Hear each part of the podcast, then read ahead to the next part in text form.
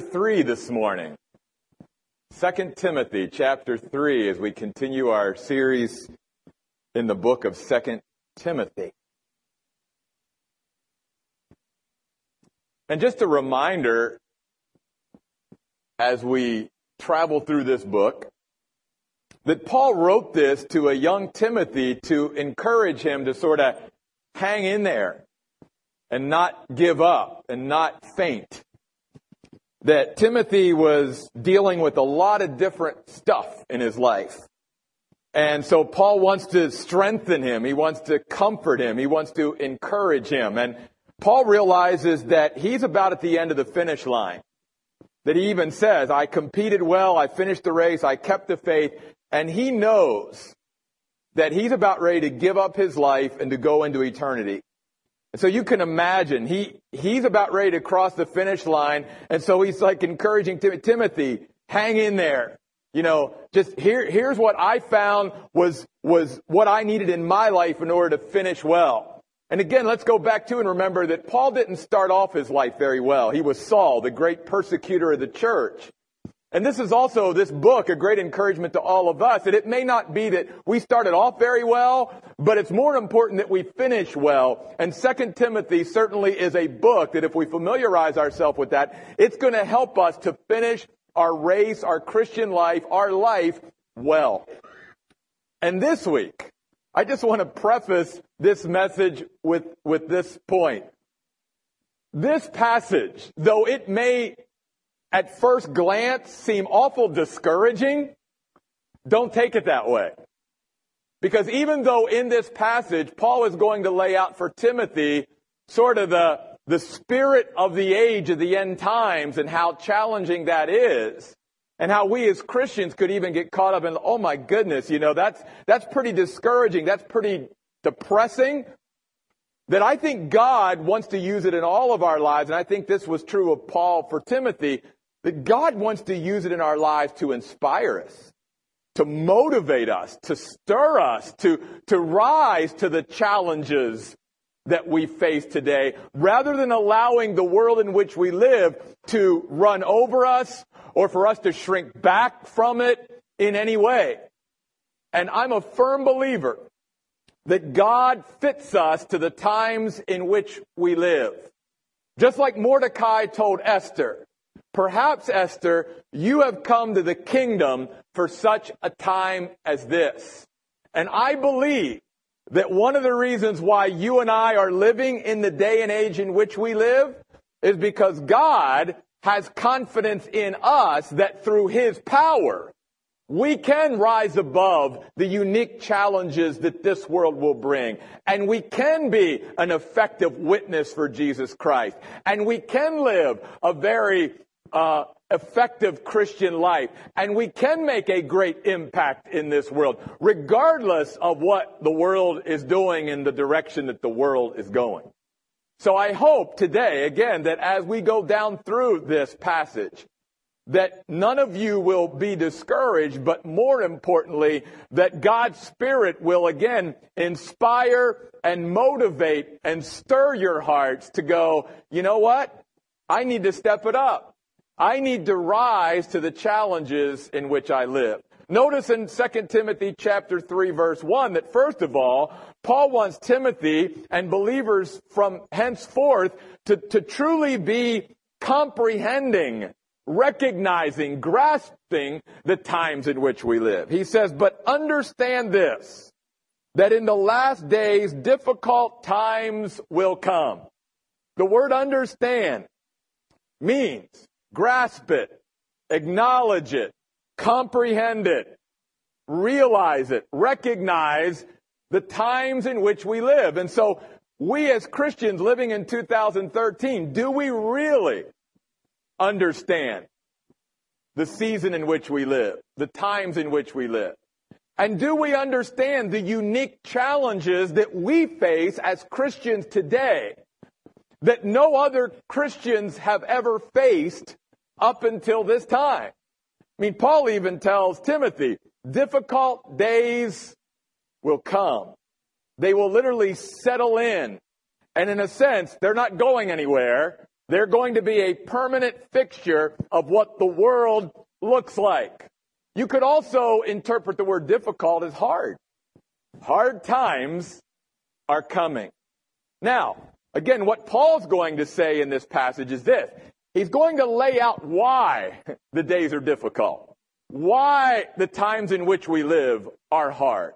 And I think, hopefully, once we go through this passage, it'll be pretty self-evident that we all probably can agree on everything that Paul has said. And we can see how even in our lifetime, things have gotten more progressively, say, difficult and hard, especially for a Christian that truly wants to live for Christ and put Christ first in their life.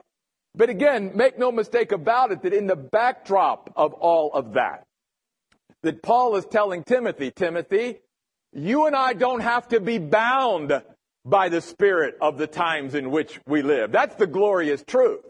That the spirit of, of this age, if you will, the spirit of these times is not more powerful than the power of Jesus Christ. And we've already learned in 2 Timothy 2 1 where Paul said, So therefore, my child, be strong in the grace that is in Christ Jesus. And he's already talked to us about how we need to be strong in order to rise to the challenges that we face. We're going to talk more about that at the very end of the message. So the first thing that Paul, I think, reminds us of here then is, and why the days are difficult, is because there's going to be an increasing lack of character amongst people. In other words, Paul would probably say it this way. One of the reasons why the days are so difficult is because people are going to become more difficult. They just are. Which means all the more reason why then we need to make sure that we have our act together, if you will, spiritually speaking. Notice a description of the lack of character in the last days. Verse 2. For people will be lovers of themselves, ultimately selfish, self-centered, narcissistic. And Paul is saying that's actually where it all begins and all starts because when people are more self-focused than they are obviously God-focused or others-focused, that begins to sort of put down dominoes that have far-reaching effects to everyone around us. And we certainly see that today. A growing narcissism, a growing self-centeredness, a growing selfishness. Then he says, lovers of money, literally prosperity seekers. People who seek to be prosperous as far as this world is concerned, rather than having any focus at all on the world or eternity to come. As Jesus says, my followers should be laying up treasure in heaven not primarily focused on hoarding and gathering and, and, you know, just seeking more and more of what this world, which none of us can take with us, which is only going to wear out anyway and lose, you know, whatever is in at the time.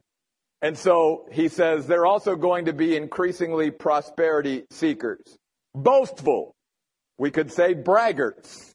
Arrogant. The word in the Greek literally means to look down on. In other words, more and more people have such an elevated opinion of themselves that everywhere they move in life, they're putting themselves up here and they're literally looking down on everyone else.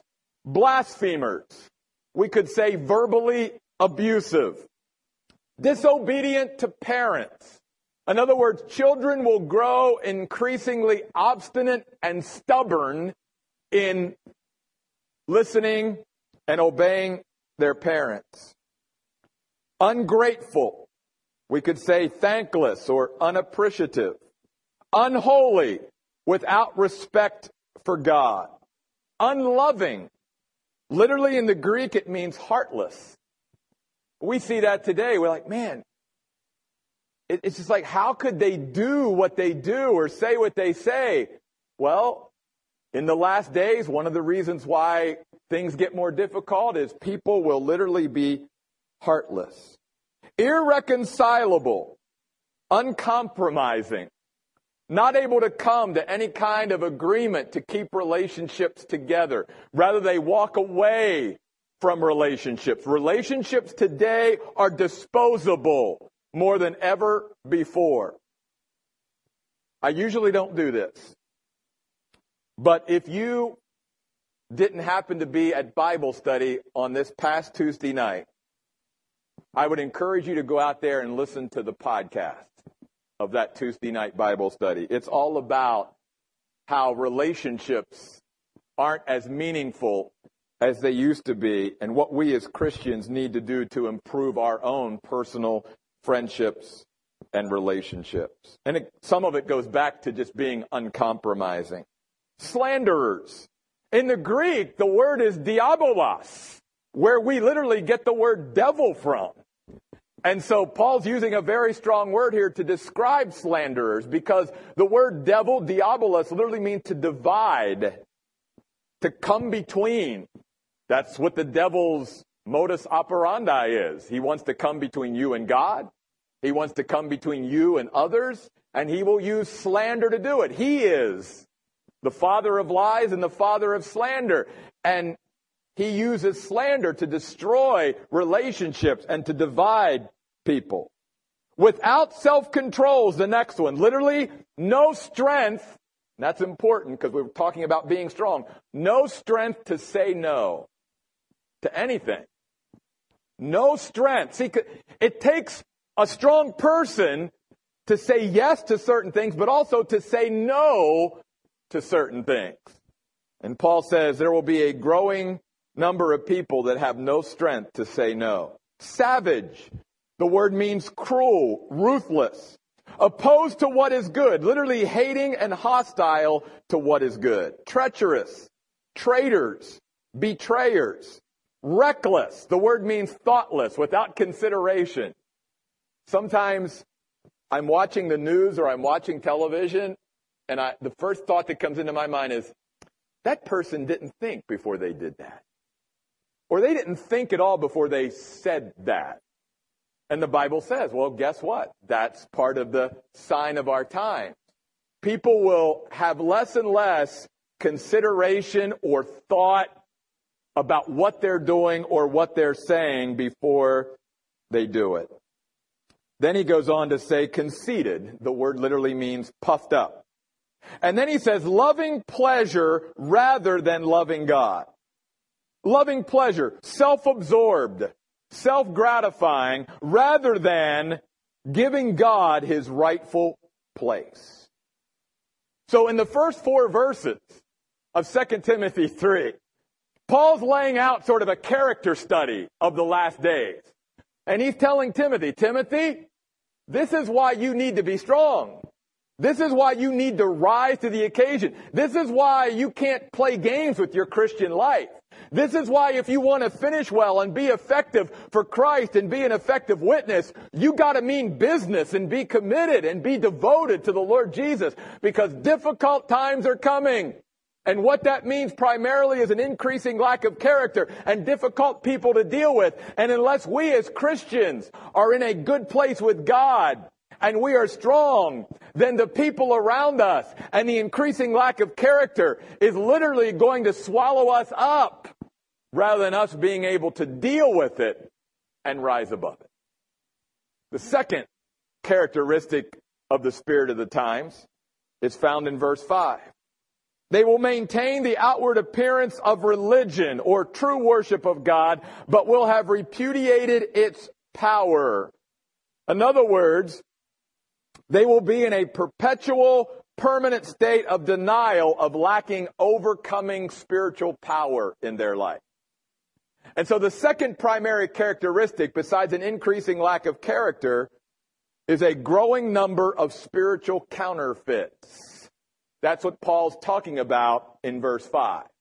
A growing number of spiritual counterfeits. In other words, people who, again, profess to know God, profess to love God, you know, will even try to outwardly masquerade and pretend as if they are religious and spiritual. But if you get to any depth at all, if you go below the surface at all, there's nothing there.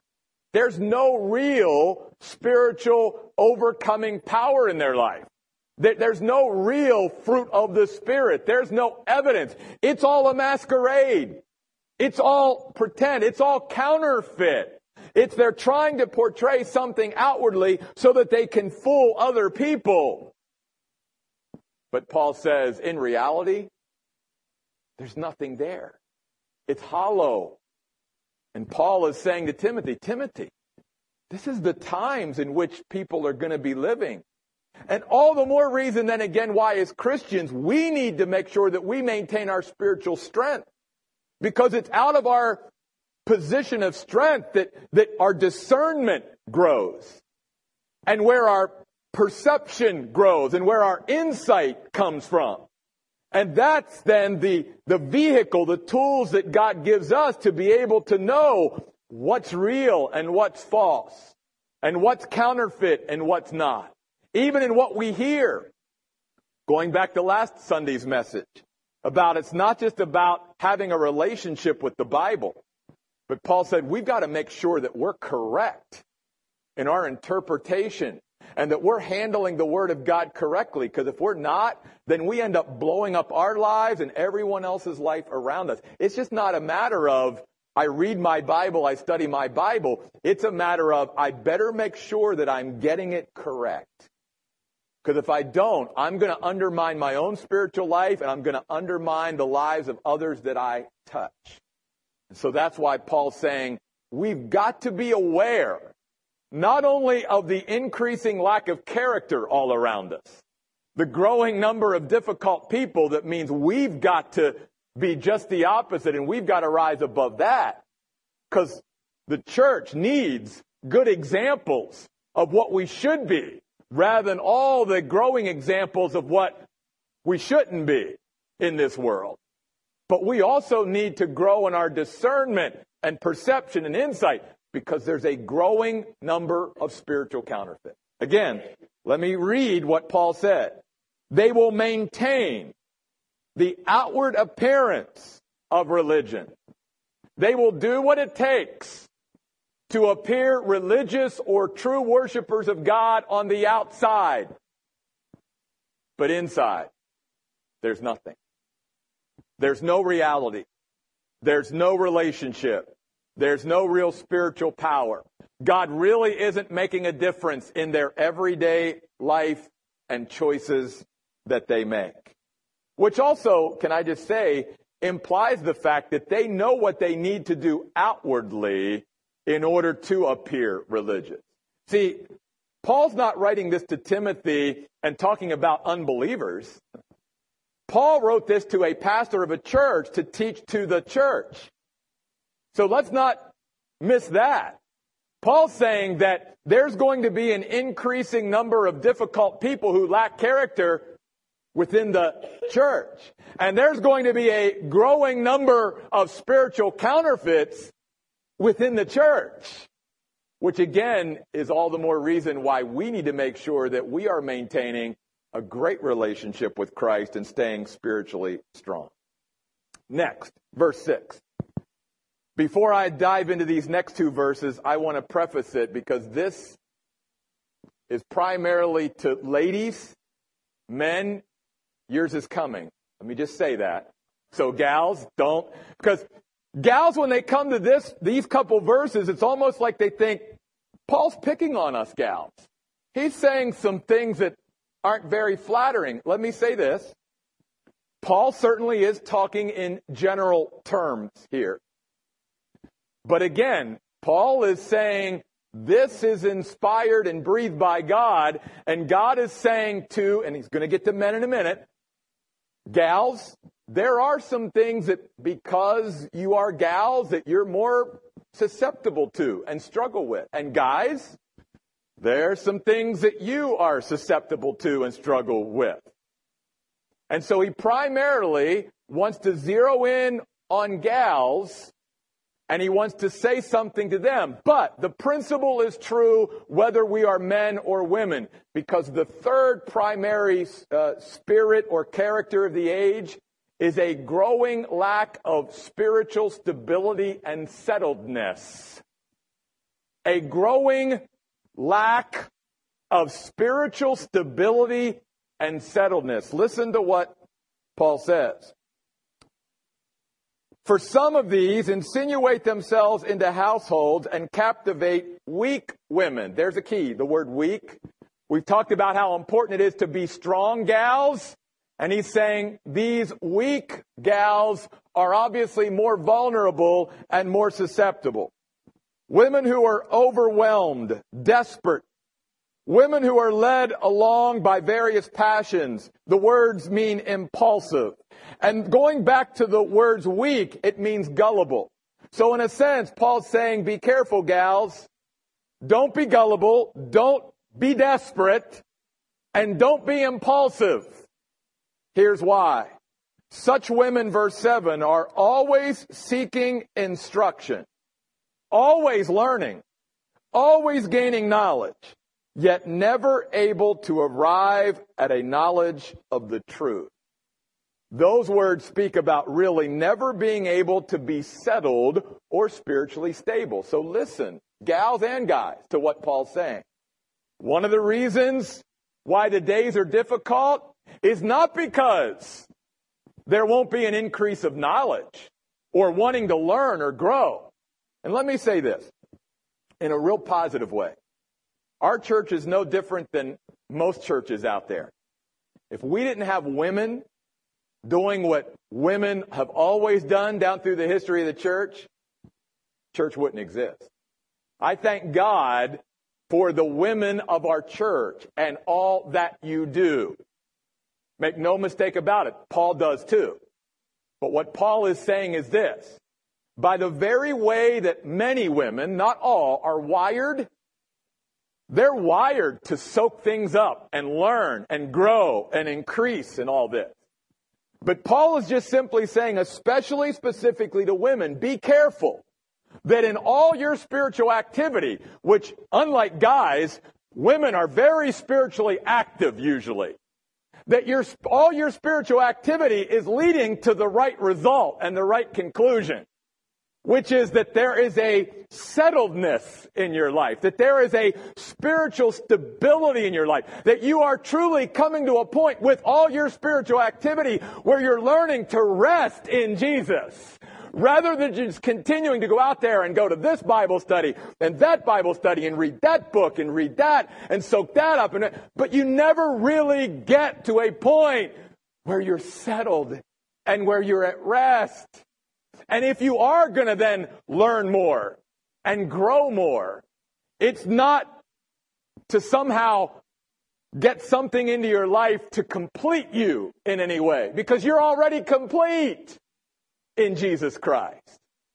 It's simply to add on to more rest and more settledness and more spiritual stability. That's all Paul's saying here, gal.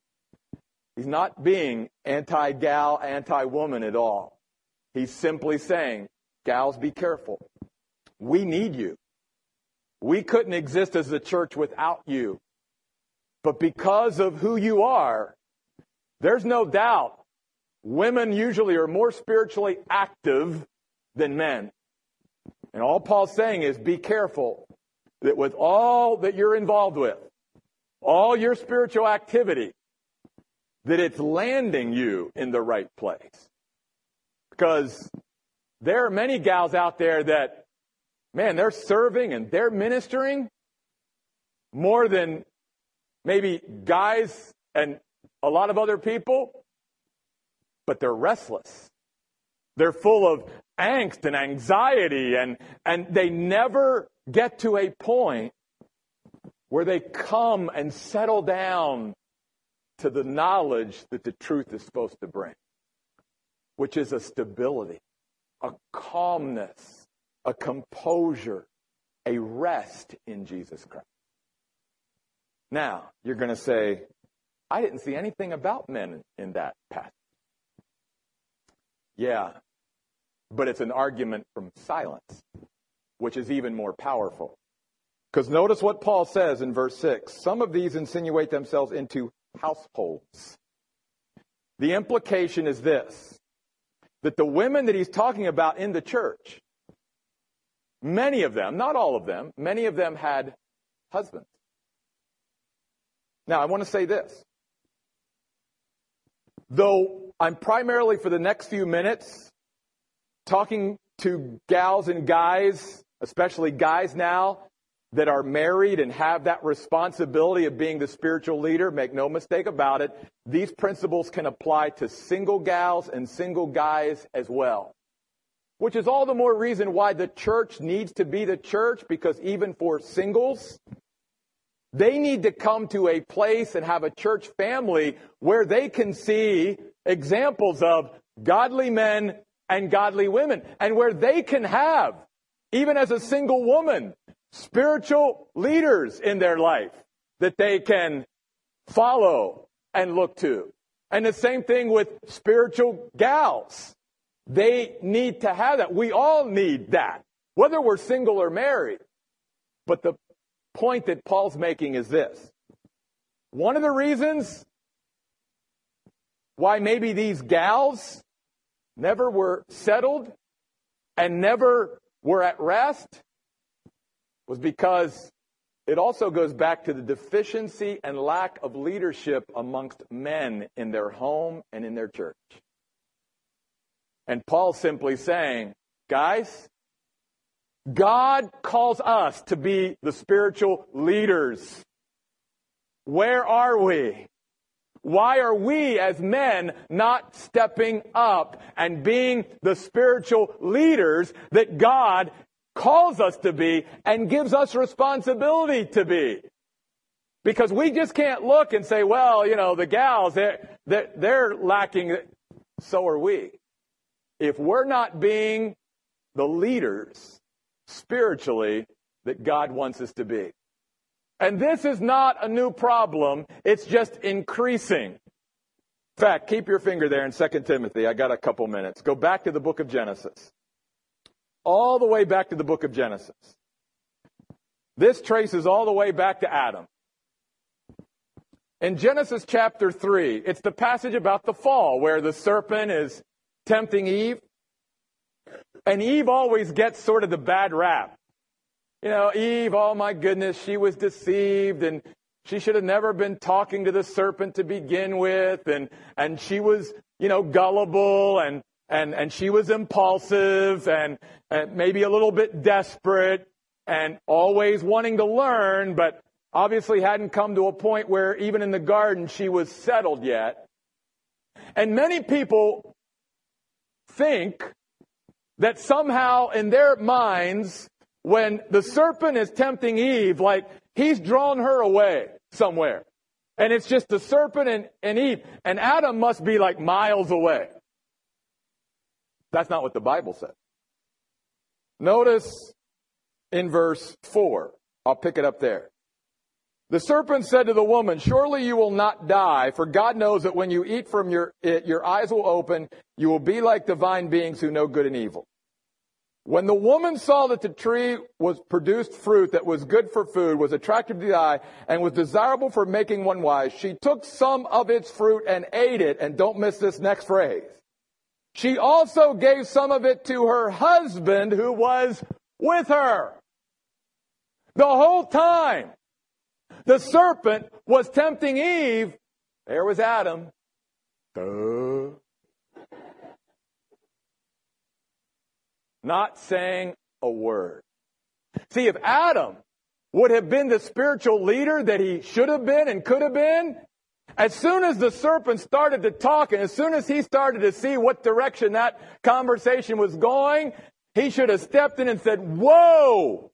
Serpent, you are out of here. Eve, come on, let's get out of here. That would have been the spiritual leadership thing to do. He just stood there and did nothing and said nothing. I know you and are like, yeah! Preach it, Pastor Jeff. By the way, it is, it is from this passage that I actually do a whole talk on why men don't talk. because some of you are like, they don't communicate. Well, guess what? I'm not blaming Adam. We're not absolved of our responsibility, but all I can tell you is, gals and guys, it traces back to our head, Adam. We have to be spiritual leaders. And Paul is saying, Timothy, one of the reasons why things get more difficult in this world is because gals are very spiritually active, but is all their activity really landing them where they need? And second of all, one of the other things I see is a growing lack of male leadership. Now let me say this. I not only thank God for all the gals in our church, but I thank God for the male leadership we have at this church. In fact, we've got like 30 guys out right now at a retreat who I think are uh, trying to do that to be better leaders in some way. And all of you guys, we couldn't exist without the male leadership and you men stepping up and being who God's called you to be. So thank you. But what Paul is simply saying is, for the most part, generally speaking, this is why the challenge of the times in which we live becomes even more challenging. Finally, verse 8 and 9. The final piece, a growing resistance and opposition to authority and truth. A growing opposition and resistance to authority and truth. Paul uses two of Pharaoh's magicians from the book of Exodus named Jannes and Jambres. And he says, and just as Jannes and Jambres opposed Moses, stood against, resisted Moses and his leadership and authority that he had under God, he goes on to say, so these people who have warped, corrupted, confused minds and are disqualified in the faith, literally meaning they've been proven to be counterfeit, also oppose the truth. Literally, standing against, resisting the truth. But notice what Paul says to Timothy and to us. They will not go much further. In other words, they will not make progress indefinitely. There will come a time where God will intervene and he goes on to say, for their foolishness, their masquerade, their counterfeit, will eventually be obvious or clearly evident to everyone, just like it was with Jannes and Jambres. And if you go back to Exodus, and you know the story of Moses, that for a while the magicians and sorcerers of Egypt were able to counterfeit the miracles that God was doing through Moses and Aaron. But there came a point where they went to Pharaoh and said, We got nothing. We can't duplicate that. And so what God did was eventually get it to the point where it didn't matter what evil, spiritual, satanic power was working behind the magicians and sorcerers of Egypt, that God proved himself the Almighty God, and that there was a limit to even satanic power that no one can share with God, which would expose that the magicians had limits. And Paul simply saying to all those spiritual counterfeits who will grow in their opposition and resistance to God's authority and to the authorities that he places into our life and a resistance to truth, God's only going to let that go so far. And just like with the magicians of Egypt, he's going to step in and put an end to it. So in this passage, Paul's saying, folks, Timothy, you gotta be strong. Because here's what we're dealing with. And yet we've come to this kingdom, if you will, for such a time as this. And God doesn't want what we've read and looked at in the first eight, nine verses of 2 Timothy 3, again, to in any way discourage us, but just to remind us, we got challenges. We are living in difficult, hard times. And they're not ever going to turn around and get easy. They have settled in. And they will be here until Jesus comes. An increasing lack of character, a growing number of spiritual counterfeits, a lack of stability and settledness, a lack of leadership, and a growing resistance and opposition to authority and to truth. But here's the key I want you to go back up to verse 1 to that word difficult. We're going to end with this. Here's the challenge for us. The word difficult in the Greek language can be interpreted as hard, but it is also the Greek word chalepos, which literally means a reducing of strength. Hang in there with me, see where this is going. The word chalepos comes from the Greek word chalao, which means to slack, to relax, or to sort of let off, to let down. And so don't miss what Paul is saying to us. Yes, one of the reasons why the days are difficult is because of all these outward factors and circumstances externally that's going to press against us. But the main reason why these days are difficult is because there's going to be an increasing weakness and fragility within the church, within Christians, that even make the extra challenges even more daunting and difficult. Because instead of being committed Christians, devoted, putting God first in our life, we are living in a day and age where Christians are letting down, slacking in their Christian faith, relaxing. And because of that spiritual malaise, that you will, that's settled in amongst the church, it is making Christians weaker and weaker and weaker. And it's reducing our strength as a church and as God's people. And because of that, that's another big reason why the days are more difficult. Not just because the outward environment and circumstances are growing in difficulty, but because we're not as strong as we should be. Now listen, we obviously can't do anything about the external circumstances. They're out of our control.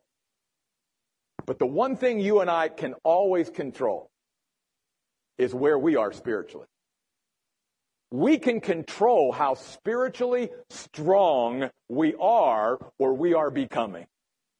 We don't have to slack. We don't have to let things go.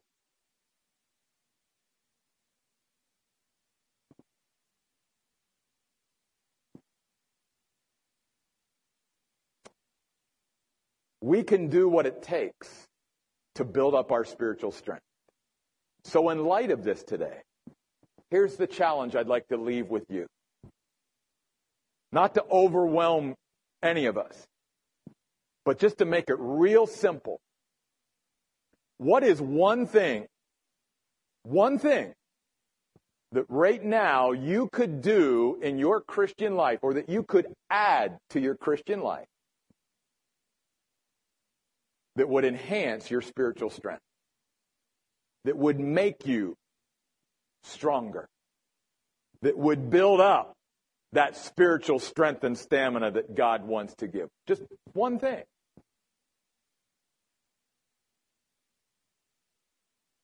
And ask God to lead you in that direction, even this week.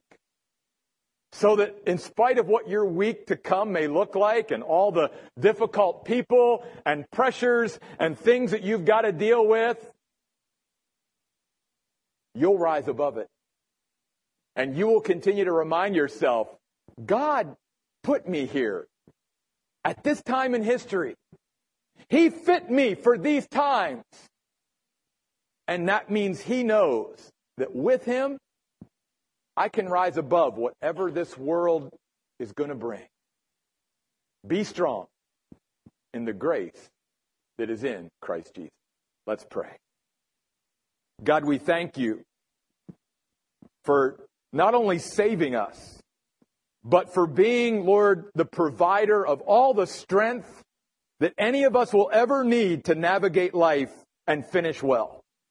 No matter how difficult the people are around us to deal with, no matter how much they lack in character, no matter how many spiritual counterfeits we may come in contact with, no, no, no matter how much unsettledness and restlessness and lack of spiritual stability is all around us, no matter how lacking of leadership is around us, no matter how much of a growing resistance and opposition to your truth and to authority, God, we don't have to be bound by the spirit of our times. That's the glorious truth. That the power of this age is never stronger than the power of Jesus Christ. Make us strong, Lord, in you. We pray in Jesus' name. Amen.